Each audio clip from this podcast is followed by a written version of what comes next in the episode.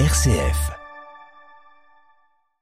Bonjour à tous, fin de la trêve entre Israël et le Hamas. L'armée israélienne annonce avoir repris le combat contre son rival. Six otages libérés par le Hamas ont été remis aux autorités israéliennes dans la nuit avant la fin de cette trêve. Plus tôt dans la journée d'hier, deux otages dont la franco-israélienne Mia Shem avaient déjà retrouvé la liberté. Le reste de l'actualité internationale, c'est le président français Emmanuel Macron qui se rendra demain au Qatar après la COP28 sur le climat à Dubaï pour rencontrer l'émir du pays médiateur qui joue un rôle clé dans la libération d'otages retenus par le Hamas. À partir d'aujourd'hui, en France, une aide d'urgence pour se protéger euh, des violences conjugales. Cette aide versée par la CAF doit permettre aux victimes de violences conjugales de faire face à des dépenses urgentes s'il faut se reloger ou se mettre à l'abri par exemple. L'aide est fixée entre 250 et 1300 euros en fonction du nombre d'enfants à charge et de leurs revenus. Une avancée même si les modalités concrètes et le recours à un prêt à taux zéro pour celles gagnant plus de 2000 euros par mois interrogent les associations. Parmi les autres changements effectifs à partir d'aujourd'hui, c'est la fin du malus pour les retraites complémentaires qui entraînait la réduction de 10% de la pension durant 3 ans et puis le compte à rebours est lancé. Il vous reste 30 jours pour bénéficier du bonus vélo, une aide allant jusqu'à 150 euros pour l'achat d'un vélo neuf. Vous pouvez en profiter jusqu'au 31 décembre.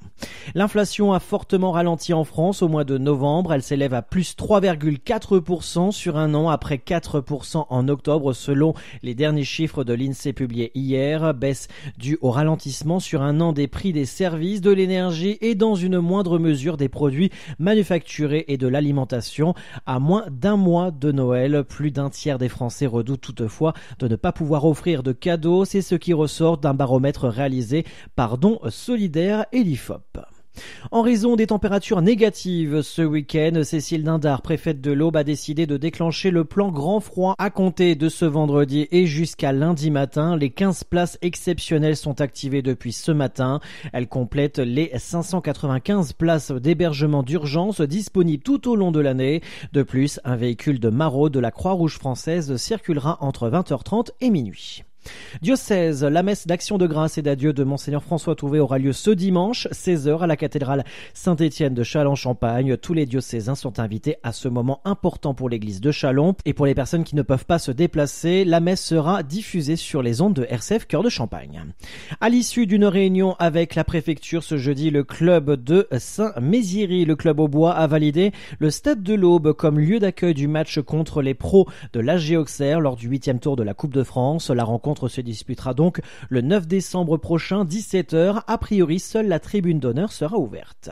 Et enfin, 14e journée de Ligue 1 ce week-end avec le Stade de Reims qui reçoit le Racing Club de Strasbourg ce soir à Delaune. Coup d'envoi prévu à 21h. Et en basket, retour au championnat de Pro B pour le Champagne Basket qui reçoit à la Reims Arena l'équipe de Rouen. Coup d'envoi à 20h.